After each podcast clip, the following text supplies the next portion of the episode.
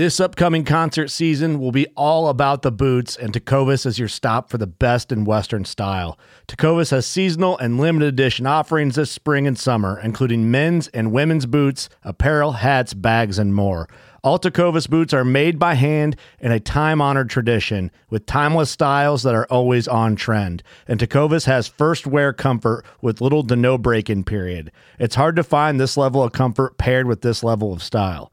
Stop by your local Tecova store, have a complimentary drink or two, that's WCB style, and shop new styles. The smell of fresh leather and friendly staff are at your service. Many stores even have leather custom branding to make your boots truly personalized. And with regular live music and events, there's no in store experience like it.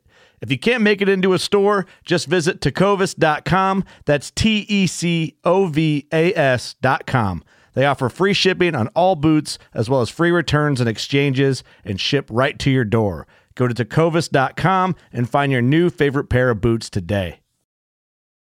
Fishing like a local isn't just about catching fish. It's about connecting with the environment and the people who call it home. It's about hearing the stories and traditions that have been passed down for generations and sharing unforgettable moments with the people you meet along the way. Fishing like a local is having an experience that stays with you forever. And with Fishing Booker, you can experience it too, no matter where you are. Discover your next adventure on Fishing Booker. Uh, basically, my company is a, format to teach people how to train their bodies properly. Uh, and it goes way beyond training as an athlete. It, it really is, is all about health. Um, I, I think some of the missing ingredients in today's health world is people don't understand the basic foundation of movement, which is flexibility. And without that, you can't gain strength. You can't compete as an athlete at a higher level, um, even just normal health. Because the secret, the, the key to what we have found is that tension creates all of these musculoskeletal issues that the medical world puts labels on, whether it's a migraine headache or plantar fasciitis or bulging disc or restless leg syndrome, arthritis, bursitis, tendonitis. All these things have one thing in common tension. And we teach people how to get past that, get rid of migraines, get rid of bulging disc, get rid of uh, carpal tunnel syndrome. All those things are just tension. We teach you how to get rid of it by teaching you how to move. Then you can get stronger. You can have a healthier life. You can compete at your highest level in athletics, whatever that sport is.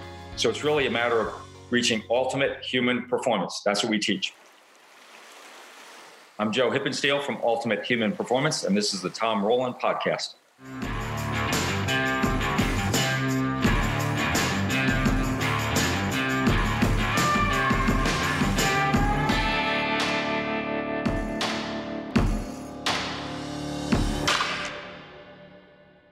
Mom deserves the best, and there's no better place to shop for Mother's Day than Whole Foods Market. They're your destination for unbeatable savings, from premium gifts to show-stopping flowers and irresistible desserts. Start by saving 33% with Prime on all body care and candles. Then get a 15-stem bunch of tulips for just $9.99 each with Prime. Round out Mom's menu with festive rosé, irresistible berry chantilly cake, and more special treats. Come celebrate Mother's Day at Whole Foods Market. What's going on, everybody? Today is an awesome day.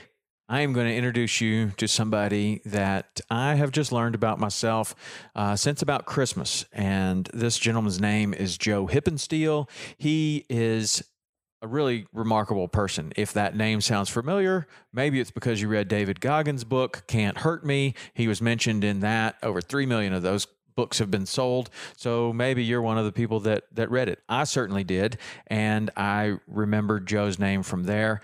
Made a couple of other connections. Had a little bit of an injury uh, with my lower back around Christmas time, and I decided that I was going to really um, make flexibility, mobility a bigger part of what I do. Uh, and that led me to Joe. It led me to Ultimate Human Performance. And the results have been really, really good, really good. Um, so I want to introduce you to him and let him tell you his whole story, how he's learned what he knows and what is it exactly that he knows and how you know training someone training with someone or training someone like David Goggins or myself or any body, many of the Olympic athletes that he has helped go to the Olympics, all the elite athletes, elite military. How training those people and the lessons he learned through doing that for a long time can apply to anyone, a regular person, a fishing guide, a, uh, a someone who has an overuse injury from typing, someone who has an overuse injury from from playing pickleball too much. How does all of this apply there, and how can it help you or anyone to have a better life, to be able to do the things that you want to do? You want to, you like pickleball. You want to play pickleball, but damn, your elbow hurts. Joe's got some answers. All right. So we're lucky to have Joe Hippensteel from Ultimate Human Performance join us today. And here we go. Joe, I'm so happy to have you here. Thanks for spending some time with us. Um, one of my favorite things about doing this podcast is introducing my audience to interesting people that I have found and that have enhanced my life. And you are certainly one of those people. Um, tell me, tell, uh, h- how would you even introduce yourself um, at, as Ultimate Human Performance? What is Ultimate Human Performance? Uh, basically, my company is a a format to teach people how to train their bodies properly. Uh, and it goes way beyond training as an athlete. It, it really is, is all about health. Um, I, I, think some of the missing ingredients in today's health world is people don't understand the basic foundation of movement, which is flexibility. And without that, you can't gain strength. You can't compete as an athlete at a higher level, um, even just normal health. Because the secret, the, the key to what we have found is that tension creates all of these musculoskeletal issues that the medical world puts labels on, whether it's a migraine headache or plantar fasciitis or bulging disc or restless leg syndrome, arthritis, bursitis, tendonitis. All these things have one thing in common tension. And we teach people how to get past that, get rid of migraines, get rid of bulging disc, get rid of uh, carpal tunnel syndrome. All those things are just tension. If we teach you how to get rid of it by teaching you how to move, then you can get stronger. You can have a healthier life. You can compete at your highest level in athletics, whatever that sport is. So it's really a matter of reaching ultimate human performance. That's what we teach. Mm.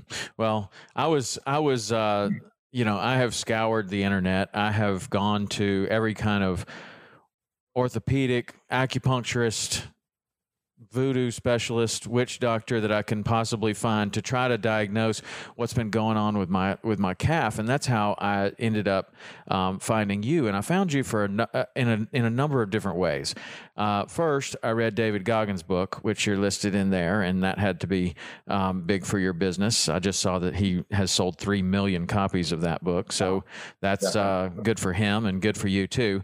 Um, so I made the first connection there. Then your brother is Dave Hippensteel, who is a four time CrossFit Games champion in the 60 plus division, who's now recently moved to the 65 plus division. So he stands a better chance of winning this year. Mm-hmm. Um, but that's pretty impressive. And so I was looking at what he was doing. I'm like, this guy just seems to stay injury free.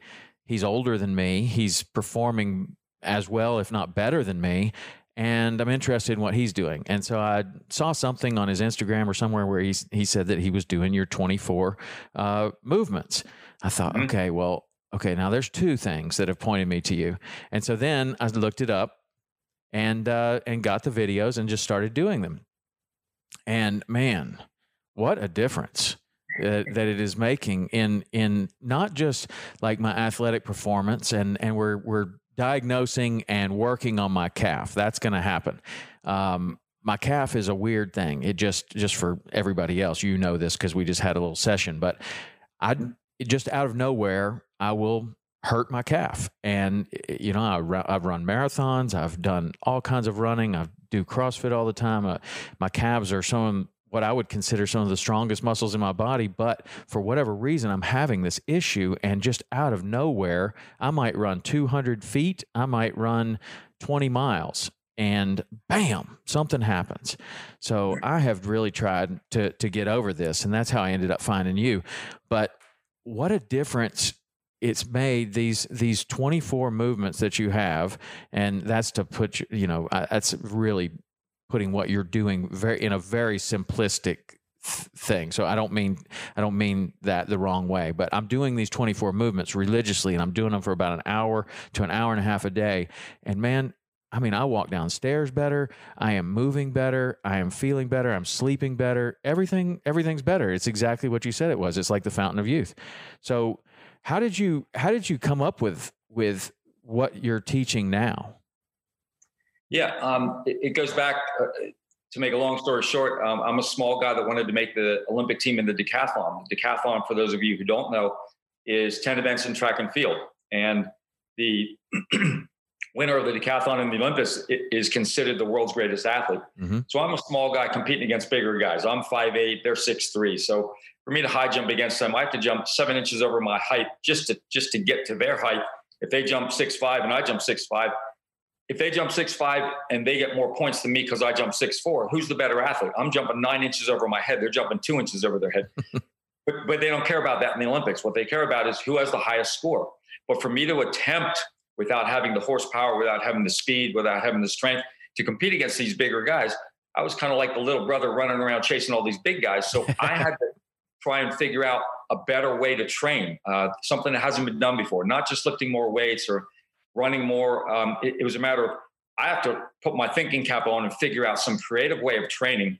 And I went through a bunch of different theories of uh, I was training 10 hours a day at one point, 65 hours a week. Sunday was my day off. I'm training for five hours. And so that didn't get me there. I was exhausted all the time. I was injured all the time.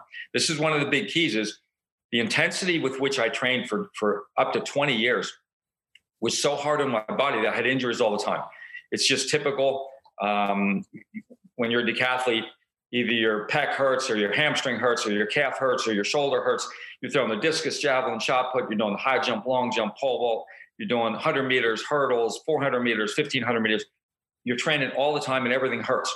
So I got to a point where I thought, okay, I've got to do something extraordinary. And one of my theories was, well, if I could shed 40 pounds before a track meet, it'd be like high jumping on the moon, which I thought would be an interesting, you know, theory to develop. But you obviously can't shed 40 pounds in one day. You can't shed it in a week. So I thought, aha, I'm going to wear a 40 pound vest everywhere I go, everything I do through all my training, except for the pole vault and high jump. But I'm going to wear it all the time to get used to weighing 200 pounds. Then when I take it off, I'm 160. It's like, wow, you feel like you're running on the moon. You're like just bounding and you're powerful. The problem is that I learned from some of these training methods is that I learned what parts of it work and what parts of it don't work. And I'll give you an example. Um, in my pole vault run, which is normally 102 feet, your, your steps have to be exactly on so that when you plant the pole, it's exactly above your step. And if if you're in or out, you don't get on the biggest pole. You don't have enough uh, perfect angle on the pole when you plant it. So you can't get on the biggest poles, which throws you highest in the air. Mm-hmm. So what happened? What happened during that seven month period of weighing 200 pounds was my my run kept getting shorter and shorter. When I take off my vest and I run down the runway, I felt like I was running 100 miles an hour. What what was happening was I was creating smaller neuromuscular patterns. I, I was getting used to weighing 200, so I was taking a little bit shorter pattern, but I didn't know that. I felt like I was going so much faster, but I was actually running slower. Hmm. That taught me was then how to train my body to run faster with, with longer strides, quicker turnover. So I learned that instead of using extra weight or running uphill, I have to start running downhill to create that faster neuromuscular pattern. Then when you're used to running downhill, then you go back on a straightaway and you you have this new new pattern, hmm. neuromuscular. So it's theories like that that I kept developing. Again, I was still injured a lot. I was I was still trying to get as strong as possible. My final theory came to this, and this is to answer your question. I call it the kangaroo, excuse me, the kangaroo theory. I figured that if I'm going to compete against these bigger guys, I'm going to have to be built like a kangaroo. I have to have massively strong legs, uh, like all the sprinters in the Olympics. They all have massive glutes, massive quads. I didn't have that. I had strong for my for my proportion for my uh, body and weight, but to develop massive legs, I had to, I set a goal of doing being able to squat twice my body weight. Mm-hmm. That was the first goal. It took me a while to get there because it's it's pretty heavy to squat twice your body weight. Then I thought, okay, I've got to do 10 reps with twice my body weight. Then I thought I've got to do five sets of 10 reps. Eventually, what the goal led to was I was doing 10 sets of 10 at twice my body weight or 21 reps with twice my body weight. Now, I work with professional athletes all the time. I work with Navy SEALs. Very few guys can squat one rep twice their body weight. when I finally got to 10 sets of 10, my body was so beat up, but it was so strong because it took me years to figure out how not to be injured to keep getting stronger and stronger and stronger. So ultimately, I found ranges of motion that would keep me elastic while I was doing all this punishing work. Uh, with it's like carrying around a, a, a, truck on the back of your yeah. back of your shoulders. It's just heavy, and and you're punishing your body every time you're doing it. But if you stay flexible all the way through it, which eventually led to all these ranges of motion, these discoveries, and in that quest, I learned two main things. Number one, injuries mostly come from tension in the muscle, not a torn labrum or torn rotator cuff or or uh, grade one, two, or three strain. It's almost always what I what I started uh, figuring out was muscle lock. What is muscle lock? Medical world doesn't really know what that is. They know what a kink or a knot, or they call it hypermyotonia, which is hyper muscle tone, um, but they don't really understand it. And when I finally figured what this was, before one of the Olympic trials, after four years of training, 10 hours a day, I'm living in my car, I'm in debt, and I'm I'm I'm just trying to live out that last couple of months to make the Olympic team. I pull a hamstring, mm. and the doctor says, "Oh, it's torn." The coach says, "Oh, your hamstring's torn." The trainer says, "Oh, your hamstring's torn." I'm going to chiropractors, orthopedics. I'm going to acupuncture. I'm going to voodoo. Like you said, you go to everybody. Nobody has an answer, and so I'm doing everything I can to strengthen it because I thought my hamstring was torn. Here's the problem: the more I strengthened it, the worse it felt. So I thought, okay, it's really torn. But at night, I would do like a little bit of massage on the muscle, a little bit of trigger point work. And then I would, it seemed like the more that I did that, the more I could stretch it. So I kept doing this trigger point massage work, the more I could stretch it. When I finally get my nose down to my knee with my leg straight, it's gone. This torn muscle is gone. So it obviously wasn't torn. It was a kink in the muscle. So I started calling it, it felt like it was locked. So I started calling it muscle lock. When people have problems with their shoulder, they have muscle lock. When they have migraine headache, muscle lock. When they have calf problems, muscle lock. It's all a matter of, I'm going to explain physiologically real quickly here. Mm-hmm. When I take a, a little fiber, a little string of a muscle that's locked, blow it up a thousand times in a microscope, you have sections called sarcomeres that contract, release, contract, release. And you have hundreds of these in a row, which makes an eight inch muscle expand to 10 inches or contract to eight inches. When it when it goes beyond tight, sometimes it'll lock and it doesn't open anymore. No matter what you do, you can't open it unless you do what we teach. And what we teach is long, slow, static stretching, repeated, um, uh, repeated. Um, what's the word I'm looking for? Reps. Uh, yeah, reps. so we, will we'll do like two minutes of stretching, one minute rest. Two minutes of stretching, one minute rest. And what happens is when you do it slowly and carefully, if you don't go past what we say a seven in pain, your body starts communicating with the muscle saying, okay, the pain's not too bad. We'll start adapting for you. It tells the muscle to let go. So it goes from here to here. Now you see all these little gaps in here, starts filling in with blood, calcium, magnesium. And that's like putting oil in the tin man on the Wizard of Oz. When then we keep doing the reps, eventually you get this eight inch muscle expanding to 10 inches again. Now, the problem with therapies today is when you're doing acupuncture or uh, electric stim or you're doing heat, cold, uh, massage, it doesn't lengthen the muscle. You may you may smash down the tension in that locked sarcomere, but if you don't lengthen it, you still have an eight inch muscle and a 10 inch slot. Hmm. That's the secret. So virtually everything that people feel when they hurt in the musculoskeletal system, even migraine headaches, it's muscles that are locked in the back of your neck that create this problem with the nerves that go to the to above your forehead and all through the, the sides of your skull. And while the medical community is out trying to figure out all this stuff and $42 billion a year is spent on migraine research and treatment. We've got it locked. We've got it figured out. Um, we've done 100 cases with virtually 100% success. So all these medical mysteries are really goes right back to tension. I know that was kind of a long story, but yeah, no, no. what I figured out was how to get massively strong and, and perform beyond your genetic potential is to get your body to be massively strong, but massively um, flexible. Now, the scientific world does not know much about flexibility. But the number one organization in the United States, uh, called the ACSM, American College of Sports Medicine, they're the place you go, and a couple other organizations where you get certified as a personal trainer and physiology uh, related fields. They have in a 380 page manual of what they teach. They have two pages devoted to flexibility. I'm going to show you what I have devoted to flexibility 50 pages. 50 wow. pages. I think one day they're going to rewrite that manual.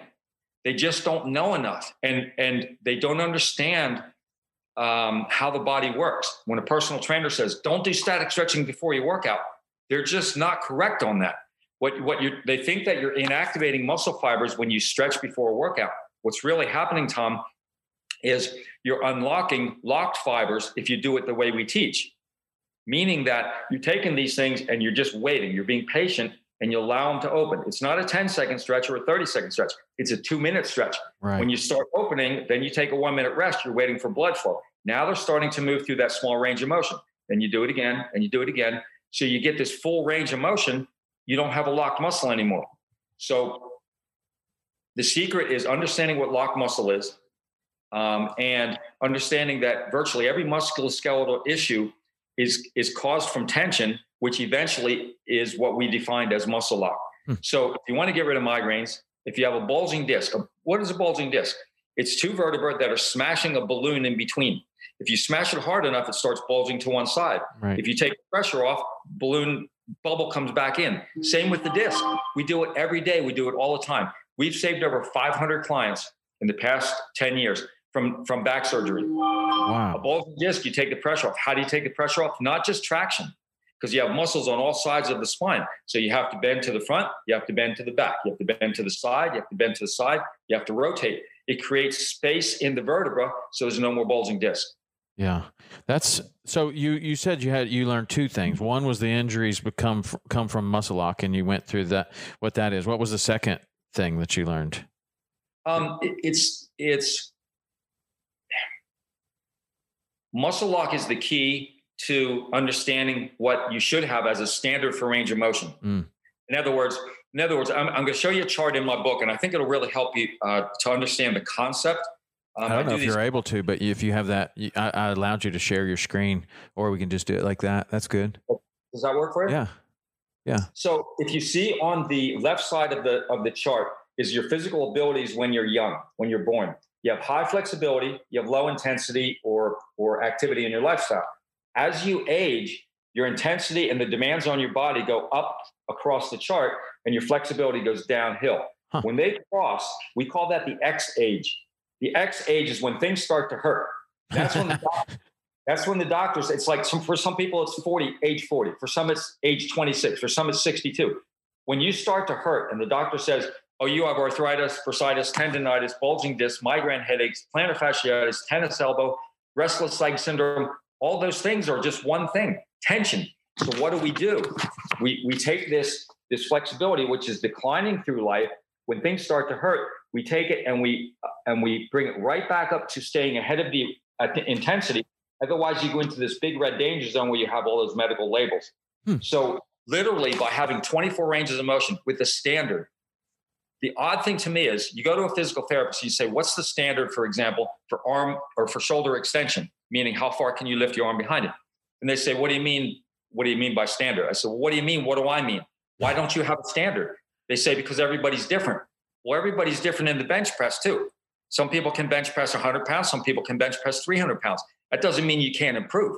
Right. So what I'm what I'm saying is for them to say an average shoulder extension is 30 to 60 degrees, I'm saying, yeah, but what should it be? What I found was here was my, one of the amazing initial discoveries in this whole theory that I've developed. when I'm throwing the discus shot put in javelin all week long, and I'm pole vaulting. There's a lot of demand on your shoulder. You're throwing the discus here, you're throwing the shot put, you're throwing the javelin. I got to a point where my shoulder was not just hurting after throwing events, it's hurting every day. It's hurting all day. It's hurting 24 hours a day through the night. I feel like I'm sleeping with knives in my shoulders. Mm. Now I'm not sleeping and I'm still training 10 hours a day. You start to go crazy and everything hurts. You go to the doctor, you go to the ortho, you go to the acupuncture. You're trying all these things and nothing works. You massage it. I figure, okay, I'm going to get it strong. So I'm in there bench pressing, I'm in the shoulder pressing, I'm doing my my rows, my chins. It's getting worse. And one day I'm in the weight room and I'm always experimenting. I mean, when I'm training for 10 hours, my last two hours or three hours at night or in the weight room I'm experimenting with things. I'm trying things. I'm hanging on the ropes, doing my pole vault inversion, trying to trying to do different drills. I, I grab this cable behind me and it just felt good to like pull my shoulder up. Mm-hmm. The higher I went, the better my shoulder felt.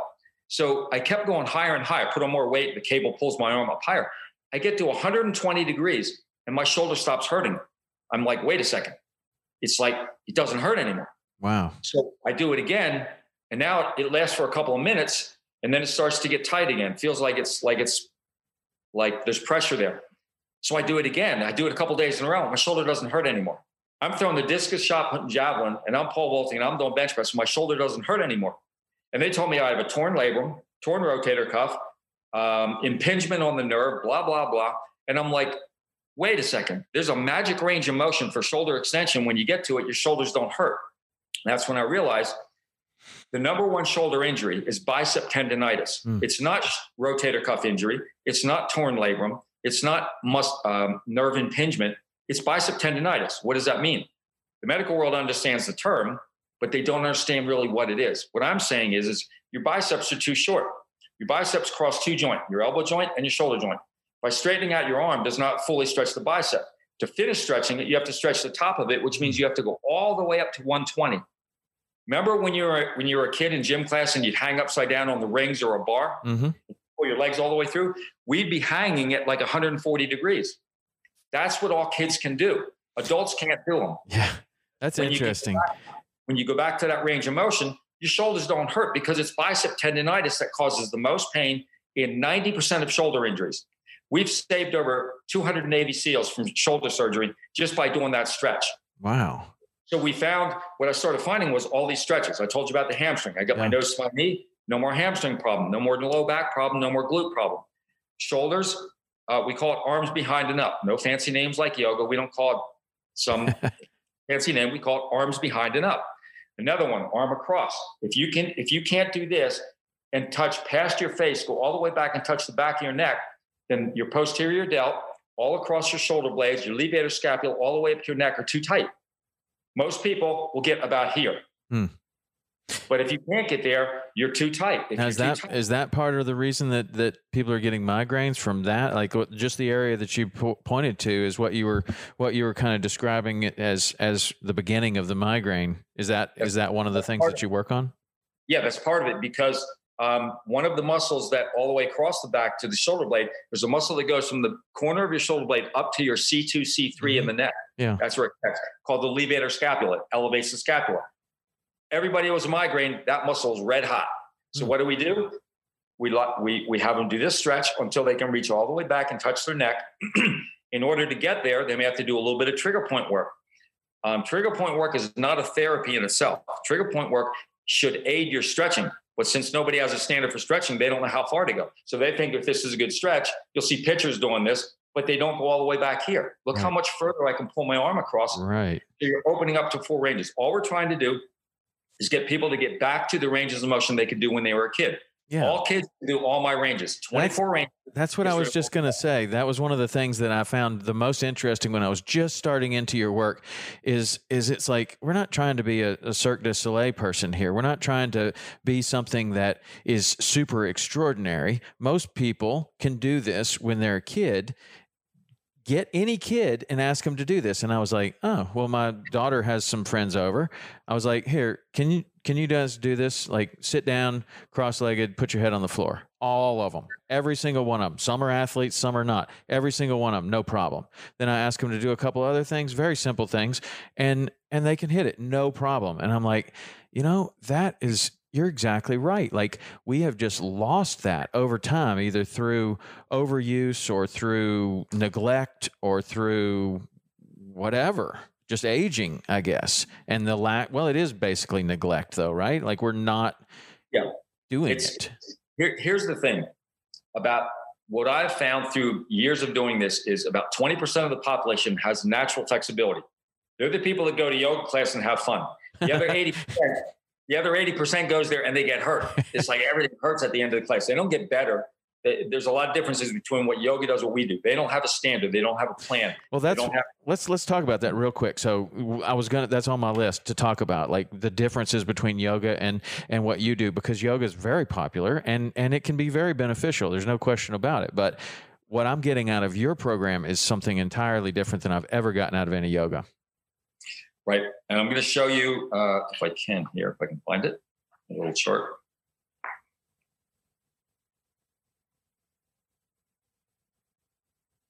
Looks like I can't find it. Okay.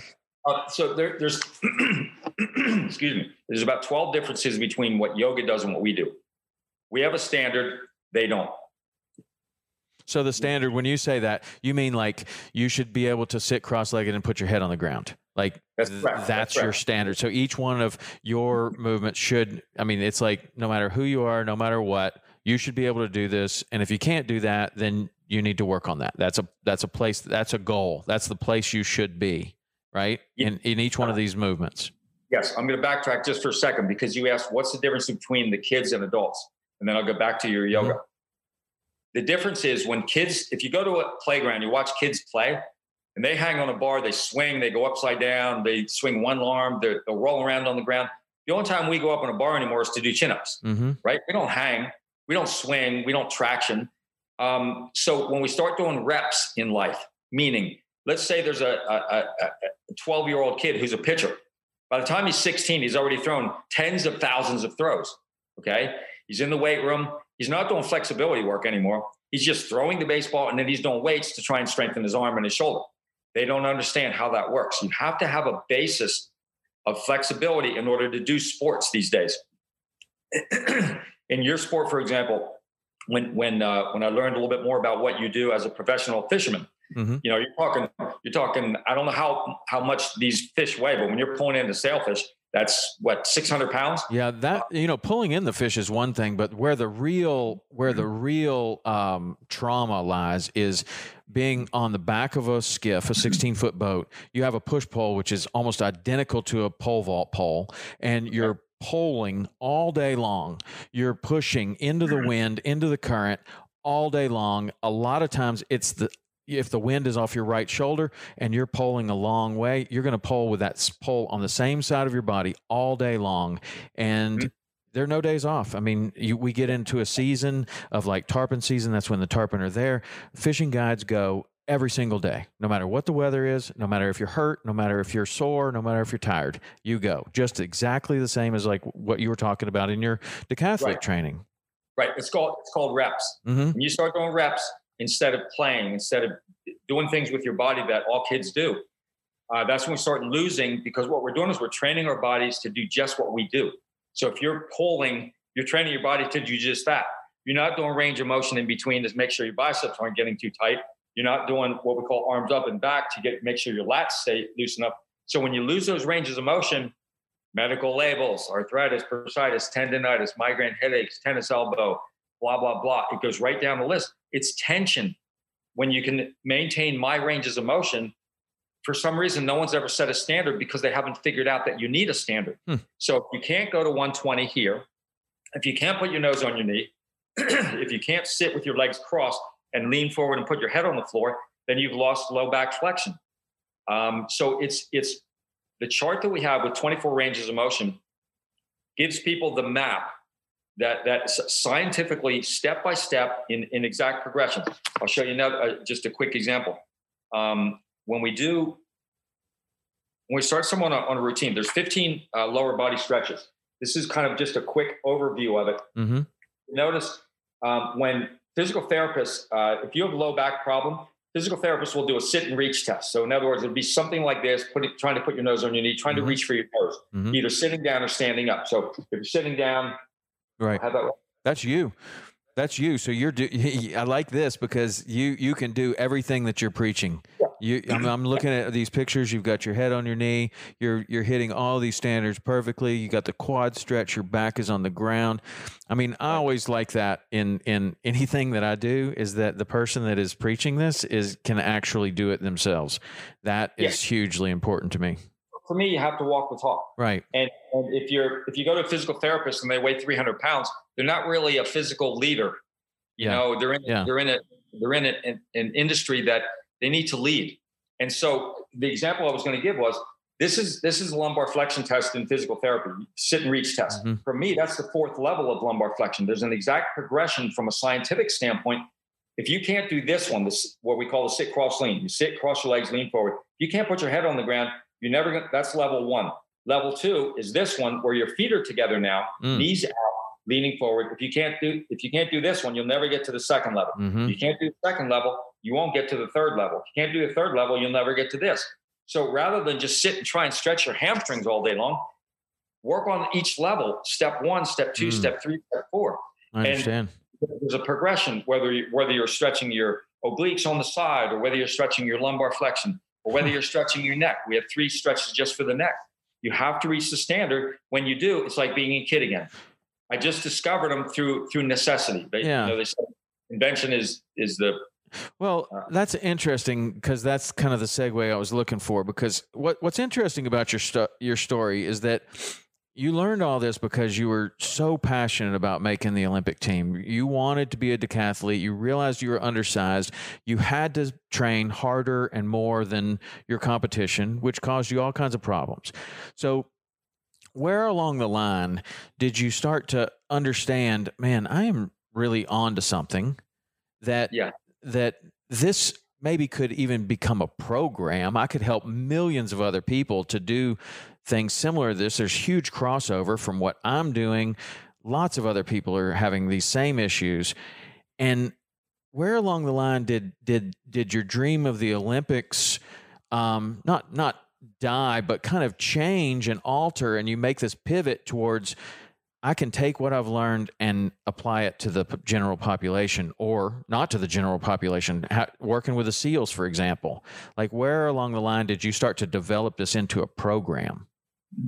Well, through my training years, and I'm training 10 hours a day, I basically had to stay flexible all day long. Um, when I'm going from the hurdles to the long jump or, or to the discus and then the pole vault and then the javelin, it's all different muscles. So I'm having to stay loose all day long. so this became my routine without knowing. I didn't have a chart to follow. Mm. I didn't have my chart, which is what I use now. I was just, I knew I had to get my low back open to get my hamstrings open. And I knew I did do certain things for my upper body to throw the discus after I'm done with the with the hurdles. So I'm the only guy on the field that keeps moving from event to event without having these injuries anymore. So I started helping my friends. Okay, the hamstring would hurt, the shoulder would hurt. I teach them this, and then I got to a point where uh, I'm I'm running some of my own small businesses to try and sponsor my athletics. I had my own uh, health club at one point, and I'm teaching all these athletes. So I get to the point where now I'm starting to teach this all the time. And then pro athletes start coming to me and they say, um, My forearm, I'm, I'm, a, I'm, a professional golfer. And um, he literally couldn't shake my hand because his forearm was so tight, so problematic. This guy is making, you know, millions of dollars as a professional golfer. He goes to the doctor, they can't do anything. Goes to the acupuncture, they can't do anything. Eight months, he's not playing golf. He can't shake my hand, can't take a club out of the bag because his forearm's too tight. So I, he was my first professional athlete. I worked with him I went in, worked his forearm. We're doing certain stretches that we do um, to open it up, doing some trigger points specifically on on the problem areas. And within three days, he's playing golf again. No issue, no problem. The word starts spreading. What? Three days? Those are probably torturous three days, though. I mean, like, uh, yeah. like one of the things that that people need to understand here is like if you neglect your body, or you, you know, it's kind of funny because like we're talking about poling or we're talking about somebody that plays golf, and and you're talking about like you're you're you're conditioning your body to do that one thing. Well, common sense or logic would think that your body would adapt to doing that one thing and that you would be able to do that one thing injury free and that maybe when you tried other things that's when you would get injured. But that's not the case because you just get tighter and tighter and tighter and tighter and tighter until something like usually it's tendonitis you know if you love people do it all the time. They they start playing tennis. Oh, this is my favorite thing. Why haven't I been playing tennis all my life? I love this. Let's play tomorrow, and then the next day, and the next day, and the next day. Well, you're not ready for that. You get tighter, tighter, tighter, and then all of a sudden they're like, "Man, I love tennis, but I can't play anymore because my elbow's killing me." And right but but that's not i mean that's not how your body works i guess is that if you do more and more and more of one thing that tends to lead to what people refer to as an overuse injury or what you refer to as as tension. Why is why is that why is that why does that happen? Because it sure, sure does seem like that wouldn't happen. Yeah, it, it, it's a it's a good concept or thought to think. Well, my body will adapt to it. Right. Here's the problem. if I said, okay, here's a plan. I want you to go out and ruin your forearm. Here's what I want you to do. I want you to go do backhand tennis mm-hmm. 100 times a day for, for six months and don't stretch. What are you going to do? You're going to build up tension, build up tension, build up tension to the point where the doctors don't know what to do anymore. And yet, all you have to do is certain stretches, mm-hmm. certain trigger point to open it back up, and then you can you can work it and then you relieve it. Then you work it, then you relieve it. You work it, you relieve it. Otherwise, you're going tension on top of tension on top of tension on top of tension, and you get to a point where you can't use it anymore. Right. So it's a matter of balance. The human body can adapt to anything if you balance it, but if you overdo strength, strength, strength, strength, pounding, pounding, pounding, pounding on, on the backhand, you're going to develop so much tension that you can't use it anymore. Right. Your body's trying to tell you something when there's pain there. So if you don't know how to read that, and that's what we teach how to read, there's 12 types of pain. Five of them are positive, seven of them are negative. If you drop a rock on your foot over and over, that's really not a positive pain. You're not going to get any benefit from it. But if you stretch, and it's painful when you stretch to a certain point, you can't go over a seven out of 10 in pain, for example. If you stretch to a seven and hold, your body says, okay, I'm going to slowly adapt. And you get a, a little, go a little bit lower, whether it's lumbar flexion or shoulder, whatever, work your way towards eliminating that pain. You're reading it, you're, you're working on positive uh, physiological result. Let me come back to what we were talking about. Um, why do adults um, have these problems? Because they, they stop using their body in all the ways that kids do. So we do reps, we do reps. Um, and then that leads us back into something like yoga, yoga or the or the stretching, the minimal stretching that they do in physical therapy. I don't mean to jump on these people; they're great professions, but they're missing something, and people know that they're missing something because they don't get results. You go to a yoga class, there's no standard. So if you're doing what I call sit cross lean lumbar flexion, if you don't get your head to the ground, then you're missing the last part of what you need to release full tension to have your body function like a kid again. If you're not doing something to raise your arms, and how do you do that in yoga class? Unless someone's there to raise it, mm-hmm. or unless you put it on the back of a chair and you lean forward, you're not able to do some of these things. They're not going to do trigger point while you're there. You're not going to do what we call the dead zone, which is a one minute rest between repetitions of stretches. Mm-hmm. We'll do three or four or five reps of the same stretch, two minutes on, one minute off, two minutes on, one minute off. They won't do that. Um, there's no plan. Every instructor is different. So there has to be a scientific step by step method progression four levels of lumbar flexion. You can't get to the fourth level till you get to the conquer the first, second, third, working your way there. So using the scientific step-by-step plan that we have to get 24 ranges of motion, you're going to see progress. Um, in physical therapy, when when when if you have a shoulder issue, they'll put you on a band. They'll do internal external rotation. Mm-hmm. They call that stretching. That's not stretching. Those are reps. Stretching is taking it all the way back and holding it, getting certain ranges of motion, not for 30 seconds, holding it for two minutes, allowing the sarcomeres to start opening. Then you take a one minute rest. Then you hmm. do it again, and you do it again, and you do it again. And then you find out you have elastic muscle again. They're not understanding that yet. And hopefully one day they'll all understand it. Hopefully, hopefully they'll all be teaching this. Do you do you notice that I mean there are certain sports that that have flexibility as a as a as a baseline um, for functionality in that sport. Jiu-jitsu, uh, lots of forms of karate and martial arts, uh, wrestling. Yes, I mean, especially karate and martial arts. When I took Taekwondo, we would have an hour and a half class. We would stretch for 45 minutes. That helped right. my flexibility more than anything, and it helped me in wrestling more than anything else. That was my sport was wrestling, and I noticed the years that I was taking Taekwondo, my wrestling improved without working on wrestling at all because I was purely working on flexibility. I could almost do the splits. Um, and also never got injured that year. Never hurt a hamstring. Never did anything. Do you notice that that people that are trained in in sports that have that kind of uh, flexibility as a and there's probably other sports too that that really focus on flexibility, but particularly martial martial arts. Um, do, do you notice that those people are, are tend to be kind of a little bit better off because of their focus there, or or maybe later in life they are? In general, yes. But here, here's an example that upsets that whole apple cart. we, have, we have a lot of yoga teachers that come to us with a bad back. Why? Mm. Because in a typical yoga class, they're going to do between 30 and 40 arching poses. Mm. They're open, they're, they're, they're arching their low back. They don't do enough lumbar flexion poses. They may do 30 arching poses and four or five lumbar flexion poses where you're leaning to the front to, to take the arch out of your back. In my chart, we have a seven to one and a half ratio of the opposite. We'll bend forward seven times to every one and a half that we arch. Hmm. complete completely different formula. Um, so let's take gymnastics for example. Oh yeah, there's another one. Back bends. You know, they do back bends so that their arms are on the floor and their feet are on the floor. What happens to their low back? They arch, arch, arch, arch. A lot of gymnasts have problems with low back later in life. We have to deal with that. How do we do that? We do the opposite. We do a lot of lumbar flexion poses. Hmm. We'll do this first level before we get to the second level, working our way down to being able to um, do the nose on the knee again. If you can't do these in a scientific way, in a step by step fashion, uh, look, you go on the internet. There's a there's a million free free um, programs out there that that'll teach stretching, but they can't fix low backs like we can. They can't get rid of a bulging disc. They can't get rid of migraine headaches. There's no specific standard for specific ranges um, that allows people to. If you hit our standard, you're just pain free. Hmm. It, it, just that's what it comes wow. down to. That's super and, cool. Um, how did you start working with the SEALs? Um, I was working with a friend of mine named Phil McConkey. He used to play professional football back in the 80s and uh, met him when I moved to San Diego. He was out on the track running Masters track and field competition. And uh, Phil had had a knee problem for about 15 years. And he was literally my size. He's 5'8, 160.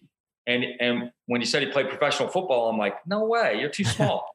but the guy was lightning fast. So he had he had that speed factor that even if you're small, if you got speed, you have something. I didn't have speed, I didn't have power, I didn't have any of that. Um, but Phil's knee problem, I said, Well, are you doing squats for your sprints? He says, Well, no, I can't because of my knee. I said, well, What's wrong with your knee? Well, I, am going to have to get surgery eventually. It's been 15 years. I said, Well, I want you to try some of my ranges of motion, see if you can get some of the tension out of your knee. Oh, no, no, no. My knee is really injured. I'm like, Okay, well, let's try the ranges of motion. So he came to see me three times, completely fixed the knee problem. He's doing squats. He competes in Masters track and field. He's highly ranked every year, still at age 60 some.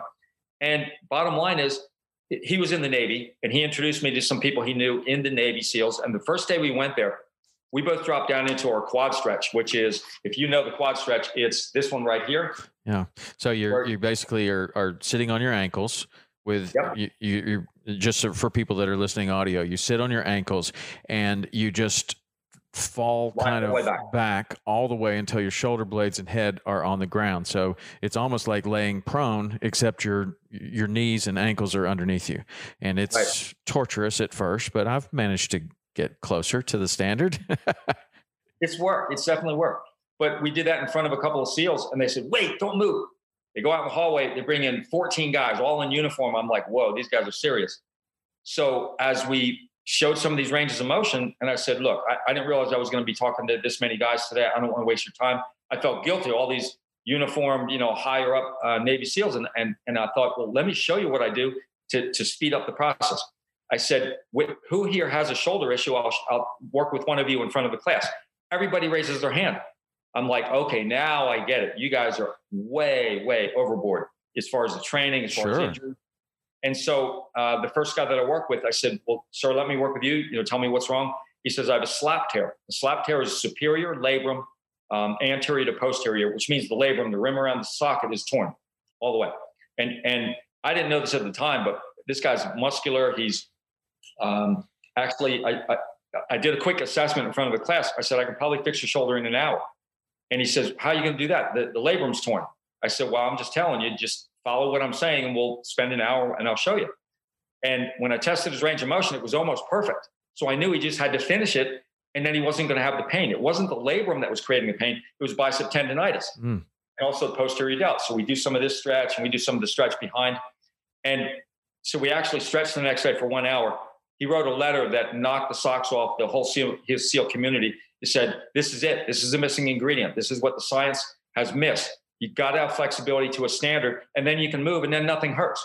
Hmm. So that that was it. We did, we did a seminar. so so in in a case like that, he's got a tear that they've probably seen with an MRI. They can see that there's physical damage in there, right? But that doesn't necessarily hurt because it doesn't have nerve endings there or whatever. And so, but the whole area is super inflamed because um, because it's not working efficiently and That's then right. you go in and get out the bicep tendonitis or or work on that for a little bit yeah. and no more pain. So he can totally yeah. function with a slap tear as long as he has the the flexibility. That's what you're saying, right?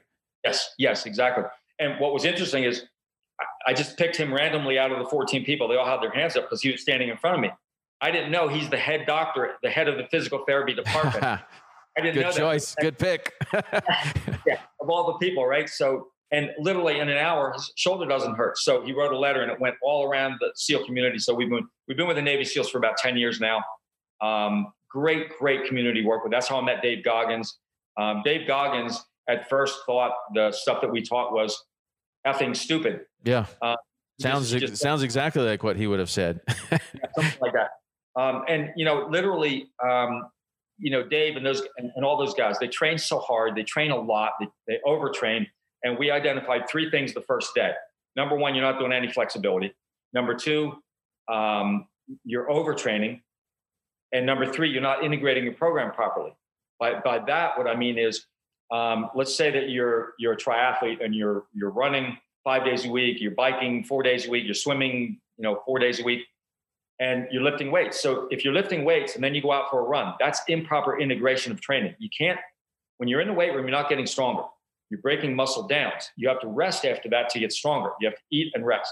So if you lift weights where you're breaking muscle down, then you go out for a run, you're taking a chance on injuring those muscles because you're you're running on broken down muscles. If you do box jumps, if you do um, sprints afterwards, you're you're you're taking a really big risk, and that's why people hurt all the time. Is because they're not training properly. And when, when we go into the whole CrossFit world, my brother, like you said, the national champ or a, a world champion four, four times. He still has had injuries because he has not taken the at first the flexibility seriously enough. He's doing it much more now, and um, he's literally getting younger as he, as he ages. Mm-hmm. He looks um, he looks younger. He really looks like he's about forty five, and he's sixty five plus.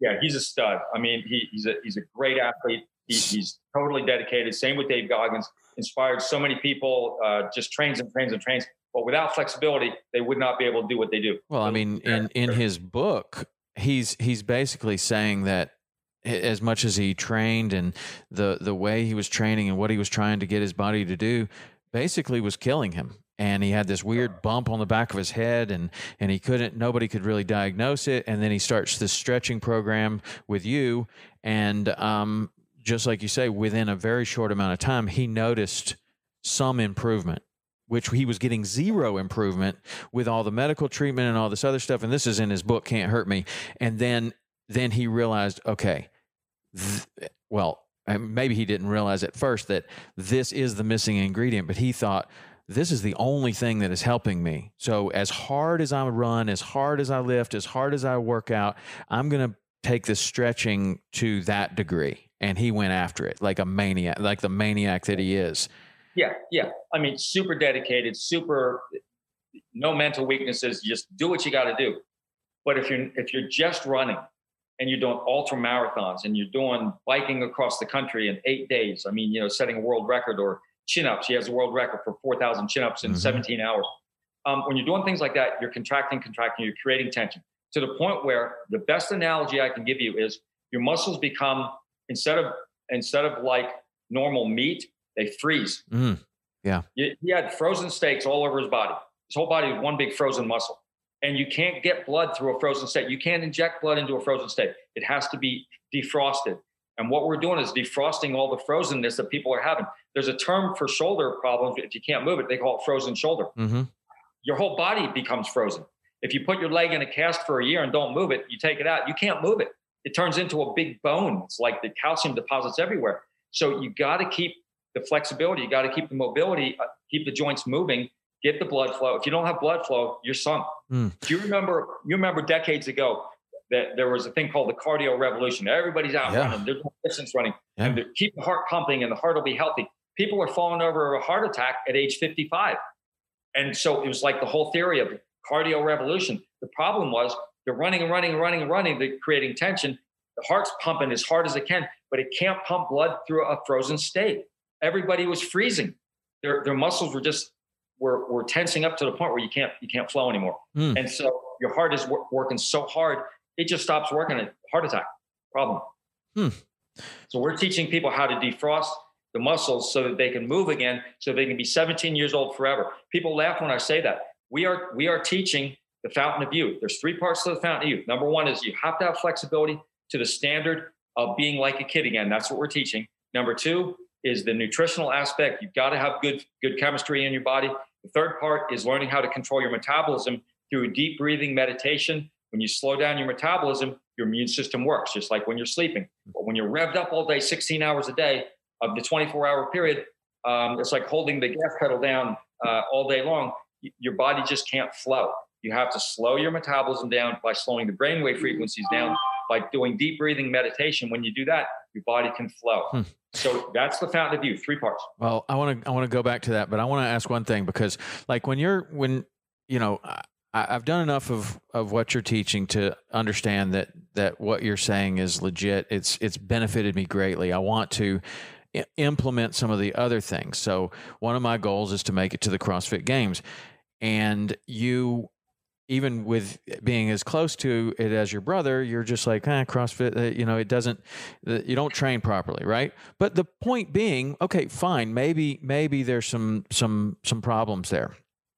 But the fact is that your brother wants to go to the CrossFit Games. That is a goal that he's set. He enjoys being world champion. I would like to go to the CrossFit Games. That's an event that exists. So I want to train for it and get there.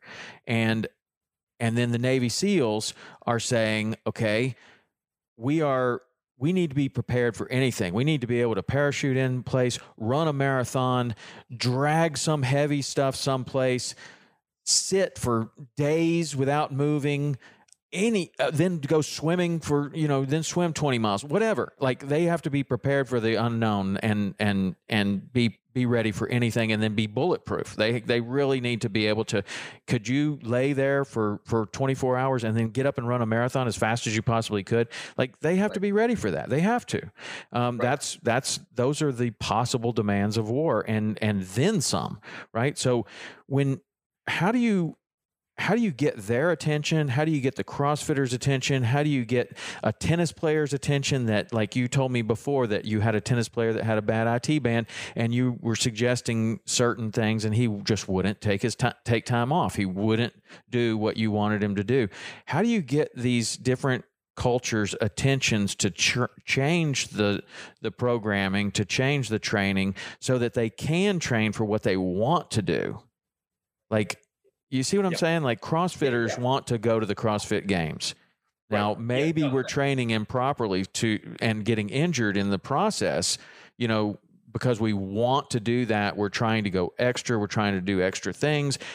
Maybe that's detrimental. How do you how do you kind of get people back in line to to the things that you've learned? Okay. Yeah, no, ex- excellent question. People are looking for shortcuts. And they're, they're, they're willing to train hard, whether it's CrossFit, tennis, whatever it is, because they have a goal.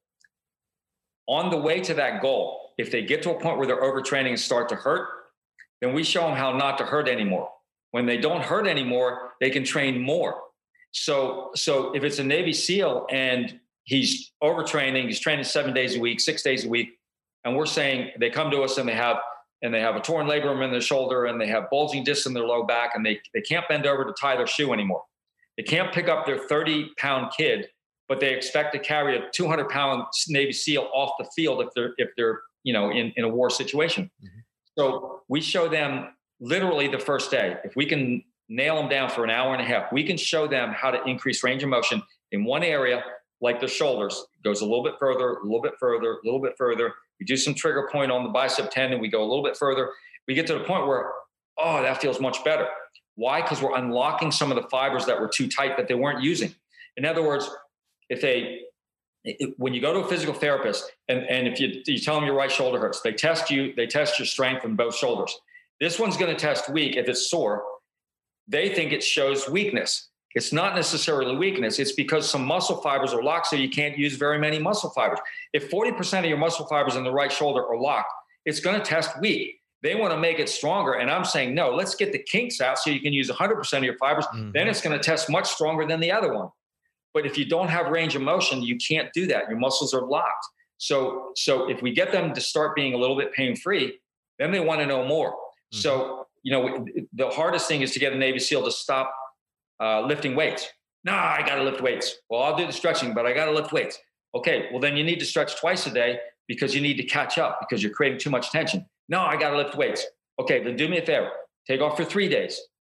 Tell me if you feel better after three days, but I want you to stretch twice a day, hour and a half to two hours a day. In the building phase, it's not forever. It's just while you're building your flexibility, you get to a certain point. They come back three days later. Oh my God, I went up in the bench press. I felt much better. Why? Because you have more muscle fibers to use. Right. You're locked because the doctor says you have arthritis, bursitis, tendonitis, tennis elbow, blah, blah, blah. That, that just means you have tension. If we unlock you, all those diseases just kind of like go away. Hmm. so, so it makes sense to people when they stop hurting, they feel better. They've had migraine headaches for literally, we have some some clients 20 or 30 years, and we get rid of them in three days. Wow. And it's like, oh my God, there's a life out there outside of my migraine knife that's in my head. Right. And, and so to answer your question, people are they're focused on goals. They want to do triathlon. They want to do, you know, uh, Navy SEAL training, whatever it is, CrossFit. If they would learn to integrate their tra- training properly and have standards for range of motion, it's the foundation for everything. I define it as this: there's four pillars of fitness to me. You have flexibility, strength, conditioning, and cardio. People used to think cardio is most important, then you build strength and conditioning. I'm saying no. The foundation. There's not four wheels to the car there's a foundation that the other three wheels are built on. Foundation is flexibility. If you don't have it, everything hurts. Hmm. Wow. So if we build that foundation and do so people think sometimes that we just teach stretching. We don't teach stretching. We teach stretching to a standard with a progression in, in a step-by-step scientific plan going through the building phase to get to the maintenance phase. We figure in age, injury, et cetera, et cetera, how to work into your workout, how, how you do proper warm up, et cetera, et cetera. So we have 18 criteria, not just how long to stretch or what to stretch. Yeah, that's a, that's awesome. Well, it's only taken me about 52 years to to start to understand uh, a little bit of this, especially that you know that flexibility is is the that's the foundation and and really if it, and and I have a group of I don't know, maybe 30, 40 guys that are all around my age that we all train together and they tend to look to me to you know put this whole program together and everything. And and since i've been working on your stuff i've been integrating more and more and more and more flexibility in it to the point of even like a whole day dedicated to this to show them like look this is what you need to be doing. You can do it here you can do it somewhere else but you just got to be doing these kind of things. And uh, everybody's you know getting getting big benefits out of it. Um, one of the other things I wanted to talk to you about before we finish up, we've been going for almost an hour now. Um, you said that there are three, in your opinion, there's three parts to to overall health and wellness, and that was flexibility, nutrition, and so let's touch on the nutrition just just a just a bit. In your in your opinion, like what does that include? Okay, um, I think the first genius in nutrition was a guy by the name of Barry Sears. Yeah. He wrote a book, oh, yeah. called Zone. Mm-hmm. That was a big, big thing for me. I, I, learned so much about just how food works, what food yeah. is, what macronutrients are, and stayed on that program for a long time. So very familiar with the zone. Yeah. Um, and and um, I, have talked to Barry Sears, um, not a lot, but we've talked a few times and I've read his books. That I think he was the first genius that changed things in nutrition. What he said was the most important supplement you're ever going to take is food. It's not vitamins, mm-hmm. not meds. It's food because food creates the foundation for your chemistry. Supplements are just the icing on the cake. You got to have the cake. Um, and so, what he, uh, I, I, am an advocate of his program. There's some additional things that, that I've learned, you know, through the years that, that we all learn. But um, whether you're whether you're um, the first thing you have to do is establish how much protein you need in your in the demand that your body has which means that you have to know what your lean body mass is meaning if you're 200 pounds and you have 20% body fat you have 160 pounds of lean body mass that you have to uh, supply with protein to build every day. Now if you're if you're that person and you sit and you knit all day long and you're 80 years old you don't necessarily have the same demands as a crossfit guy who's the same body. Right. So um, it, someone who's going to sit all day and be and be dormant may need only half of those 160 pounds of lean body mass in grams of protein per day. They may only need 50 or 80 grams of protein. If you're active doing CrossFit and you're training three hours a day, six days a week, you're going to need 160 grams compared to your 160 pounds of, of, of lean body mass. Mm-hmm. So, first thing you have to do is establish how much protein you need. Then, whatever amount of protein you, you need, you need a certain amount of complex carbohydrates, vegetables, and fruits the things that nature makes for us, um, not stuff that's baked and and you know processed. Um, the, the more that you process, the worse it gets from a nutritional standpoint. So I'm a real advocate of Barry Sears program, um, knowing your protein needs. Then you have complex carbohydrates. Then your refined carbohydrates after that, which is the which is the rest of the stuff. Mm-hmm. Um, but it, it, it, and then whether you decide you want plant based protein right. or meat, Right. That, that's a decision individually you have to make. There's pros and cons for both. Yeah. And there's tons of different programs. You could what you're saying is the 40 30 30, you know, 40% of your car, of your calories from carbohydrates, 30% from fat, 30% from protein. That's a good solid program whether that's a vegetarian program or a vegan program or some sort of uh, meat-based program. As long as you're meeting those requirements, you're probably doing yeah. pretty well, right? That's the foundation. Then right. then the specifics from there whether you have certain specific needs, you need a little bit more of certain vitamins, certain minerals that may lead you to, like, like for example, when we talk about calcium and magnesium absorbing into the muscles that we're stretching now, open these little gaps. You got to have calcium, magnesium. Normally, the, the body has a two to one ratio of calcium to magnesium. If you need more magnesium, which helps release the muscle a little bit more, you need green leafy vegetables. So a lot of salads, spinach, you know, things that have that magnesium content go to the internet, look up magnesium foods, and it'll give you a list. So those are things you you know weigh a little bit heavier. Um, so that's how you get more specific with your uh, with your nutrition. Gotcha. Now the final piece of this is is uh, is is the power of the mind. And when I looked into what you what you do, even just this morning, it said that you have done a tremendous amount of work on that, including um, studying hypnosis, and um, and also probably other techniques. What we we had discussed meditation techniques before, but uh, to me, as I age, I love to work out. I love training. I love it, and I find that it is more for my mind than it is for my body. And in order for me to to receive these benefits that I that I receive from my mind, I've got to make flexibility a big, big part of, of the training so that I can continue to do that, so that I can continue to get the benefits to my mind. But the, the mental uh, benefit that I get out of training, quite honestly, I'm building my mind far more than I can build my 52 year old body at this point. Like I can make huge gains in my mental uh, abilities. Like I can take on challenges, I can do millions of things, things that I haven't even touched yet. I feel like the potential of of training the mind is is I'm just scratching the surface at 52. Where at 52, eh, you know, maybe I mean, you know, at 100, you can only do so much. You can only do so much more at 52. I feel like I still have unlimited potential, but not like the mind. So I'm really interested in in kind of where you go with this mental training and the hypnosis is interesting. I've never done anything like that. So, uh, did that all start with your own athletic career and and um, achievements that you did through mind training? Yeah, it's it's always a matter of of for me, if you conquer the mind, you can conquer the body. And so, from from very um, young, when I'm when I'm loving sports and I'm a small guy and I, I love to compete so I, I, read all the stuff that I could, all the books I could on subconscious mind and learning about hypnosis. And and if there's some mental tricks, I want to learn them. I want to know what they are. Eventually, I got certified in hypnosis. By the time I got certified uh, from the largest organization, National Guild of Hypnotists, I, I pretty much knew more than the instructor. I had to answer some questions wrong on the test just to get right on there, so they give me the certification. but wrong on some things. Um, you just learn by doing, and um, it's hypnosis is which you, you, work on you know focusing in athletics you work on um, uh, meditation you work on visualization. It all leads towards hypnosis kind of has a funny um, stigma about it that it's like stage hypnosis where right. people do fun stuff like a chicken whatever. Bottom line is all it is is the ability to focus.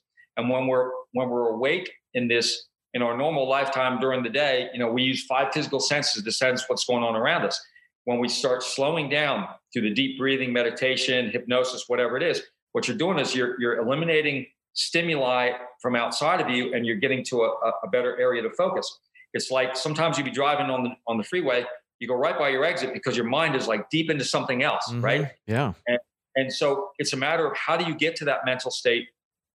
If you can relax yourself physically and mentally first, and then go towards um, your goals, visualizing your goals. What do kids do? A, a, a, young kid that loves baseball, they go to the professional um, stadium and they're dreaming yeah, about one day being absolutely. out on the field. So they're hypnotizing themselves. They're creating this mental image, visualization. And so what, what happens with adults, they get so busy. They're they're running their business and they're and they're worried about money and family and vacations and to-do lists and blah blah blah blah blah. blah. And it's like, okay, now I got to work out.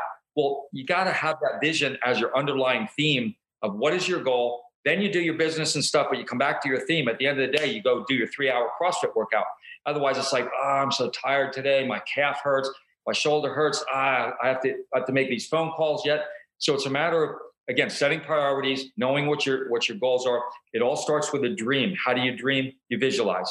You calm down. You focus on it. For me, it was always about every night at the end of training. If I had any time left, I would try and find something motivational, whether it was a whether it's reading or watching a, a movie, watching Rocky, watching some of the mm-hmm. motivational movies. I would always stimulate my mind. Never take motivation for granted. Work on the motivation as much as you work on your body. And if you keep building that dream, keep building the dream, keep building, I'm going to make it to the Olympics. I don't care what they say. More people tell me, no, I'm going to make it. I'm going to make it. I'm going to make it. You keep finding ways. That's what helped me get to where I am, developing these things that have now helped, you know, thousands of people. Yeah. So it, it, it is absolutely a real thing. I mean, there is no question about it. There's so many Olympic athletes that, I mean, I think even Michael Phelps, they, they were like, well, how does it feel to, to win? And he was like, well, I, I, I, I wanted this every day. Like he had been thinking about this every single day. And you have you you have like drills where you would you would you know maybe it's a um, some sort of uh, uh, an event where you know exactly what you're supposed to do and if you visualize exactly from the beginning to the end over and over backwards and then do it forwards and backwards and then do it forwards man it it is such an incredible tool um, it seems like it should be taught, and and rarely is it ever taught. Um, so yep. that's that's super interesting. But did you ever talk to David Goggins about that? Because that's so much of what he talks about is like how he's trying to break his mind and how he's trying to all his training is is basically mental and now his mind is so strong and that's why he has to go to these unbelievable links to try to break it like he's not yeah. breaking it and and you know the seals like he's just one of of all of those guys like they're all like that they're just just their yeah. their mind is so strong that they can't break it and that has that only comes through training right yeah for sure for sure um, they're an extraordinary bunch dave goggins is an extraordinary individual um, very very strong mentally strong physically um, he's always challenged himself once he made decisions of where he's going to go in life with his goals, coming from a very, very troubled childhood, uh, making those decisions, setting those goals, and just saying, That's it. That's my life. That's what I'm going to do. Um, so strong he is. Uh, obviously, had some problems then with injuries, had some problems with with um, got to the point where his body was so frozen up. All the medical doctors, everybody. Had, at one point, he, had, he was on 17 meds, and he was all screwed up. And that's when he said, "You know what? I'm dying." he called me up soon after that and he said, Joe, I, th- I thought that stuff, all that stuff you were teaching about stretching was effing stupid. And, and he says, it saved my life. And, and I said, well, you know, your dedication saved your life. Your, your, your visualization of your goals and, and not accepting no for an answer is what saved you. I'm helping to give you a little bit of path, you know, uh, on the way to refine your process. But um, I mean, it's been great. We have a great relationship with working with the ceos working with uh, most pro athletes. One thing I do want to say a lot of pro athletes and a lot of successful people get to where they get to in spite of what they do, not because of what they do. yeah. I think it's a really important point because I was following all these big guys around in the decathlon thinking, well, if I do what they do, I'm going to be world class too. But, you know, of the three hours they're working out, they're standing around like this, talking to the guy with their arms folded, like for half an hour while I'm pole vaulting. You know, I'm like, well, why aren't you guys pole vaulting? Why aren't you doing the hurdles? What are you doing standing around? I'm here for 10 hours. You're here for three hours and you're not getting there. And at one point, I had the guy who was ranked number one in the world come to me and said, This is when I was wearing my um, weighted vest. so, you saw I'm out there all day long, every day, seven days a week. And he says, Joe, I want to train with you next year. I said, Well, I'm flattered. You're ranked number one. I'm ranked like number 32 in the country. And I said, why would you want to train with me? He says, because I know if I train with you, nobody will ever beat me. and I said to him, I said, look, you're welcome to try, you're not going to make it. You're not going to do what I'm doing. You just, I don't think you have the dedication to do it. And I, I'm just point blank with him. And he says, well, God gave me talent and he gave you desire. I said, you know what? That's bullshit. You, you gotta, you gotta like up your, your goals. You gotta up your mental, man. I said, I said, you try, you want to train with me? Go for it, man. But you know, uh, see me here tomorrow, but you're not going to make it. So it's a, it's a cop out. I, have seen Olympic athletes, uh, one in particular um, that won three gold medals in an event. I won't say the name, but that person won when they were 18 years old, won a gold medal, set a world record. Four years later, won a gold medal again, didn't break a world's record. Four years later, wins a gold medal again, doesn't break another world record. That person is worshipped as, oh my gosh, three time Olympian, three time gold medal, world record holder. They must know everything. The person won at 18. They didn't know anything at 18. They had a lot of talent. They never developed the talent. Four years later, a worse score.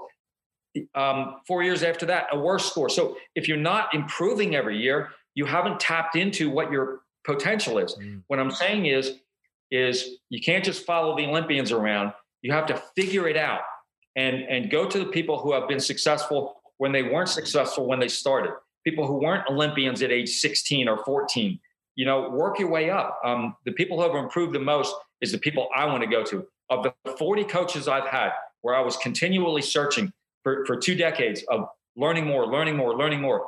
There's only five that I'd go back to. The other 35 wasted my time. Mm-hmm. I threw thousands of throws wrong, thousands of jumps wrong. You develop wrong technique. You're screwing up three years of your training.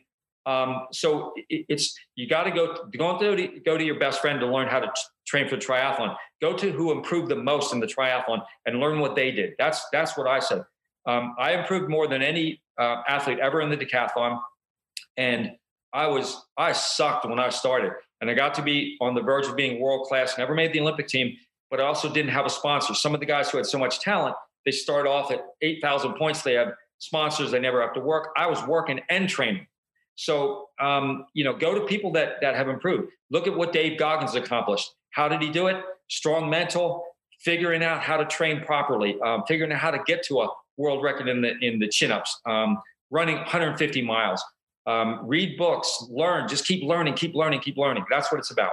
Yeah, hard work beats talent when talent doesn't work hard. That's that's the uh, that's the old the old adage. But man, I'm I'm so happy that we could have this conversation. I really am, and I'm so happy that I found your stuff. I'm really looking forward to uh, continuing on with the with the flexibility portion of it. But I want to talk to you more um, about the nutritional, uh, which I think I kind of have dialed in, but you could probably help me.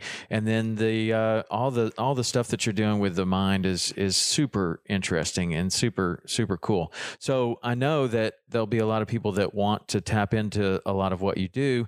So how do they do that? I know you got a book coming out. We didn't even mention yeah. that, but that's going to come out this summer, right? Yeah, that should come out this summer. Um, my website is ultimatehumanperformance.com. Ultimatehumanperformance.com. Um, they can certainly contact me through that. Um, we're planning right now, probably uh, our next seminar. We, we've gone pretty much around the world with some seminars and, and certifications. Um, the next one we're planning is London. We put it all four times now because of the COVID problem and travel restrictions. Um, but we've decided we're going to have one here in July, probably mid July, around July 16th, three day seminar where people come in from all over and we stretch literally for three out of the four hours and then we talk and answer, answer questions. But when you stretch for three hours, you make an impact on your body. Then you come back the next day and do it again the next day. So three days, three hours stretching per day is like a shock treatment for the body. And it's like, whoa, but now I can move better and things hurt less. And I understand how to do it, how to train properly. Um, it, one of the things we might want to do, Tom, you might want to think about is uh, maybe do a Zoom session for your people. Yeah. And we'll, we'll do an hour and a half where anybody who wants can join in and we'll, we'll teach them. We'll take them through some ranges of motion over and over and see the development. Their body just starts to open up like a flower. Man, that um, would be amazing. Something to think about. That would be amazing. It's so cool what um, what technology offers now. But you know, you could have yeah, people from all over the world, all over the country, doing that, and that could uh, that could be a real real gift to a lot of a lot of the people that are listening to this because I know that they're just like I was. Either they train really hard or they fish really hard or they or or on the other hand, they have neglected their body and everything hurts. It doesn't have to hurt. It doesn't have to hurt. I'm telling exactly. you. And uh, Joe's telling you, it doesn't have to hurt. There sure. are things you can do about it. But um, I want to say one more thing, Tom. Yeah. Um, by meeting you, uh, I, first of all, I'm very appreciative of doing the podcast. I'm very appreciative to meet you. Um, if I if I uh, understand it right, you you've been ranked in the top what 30 in the country in your age group in the world. You're you're going to go nothing but upward from now on, and uh, you know your willingness to learn, your willingness to do the workouts.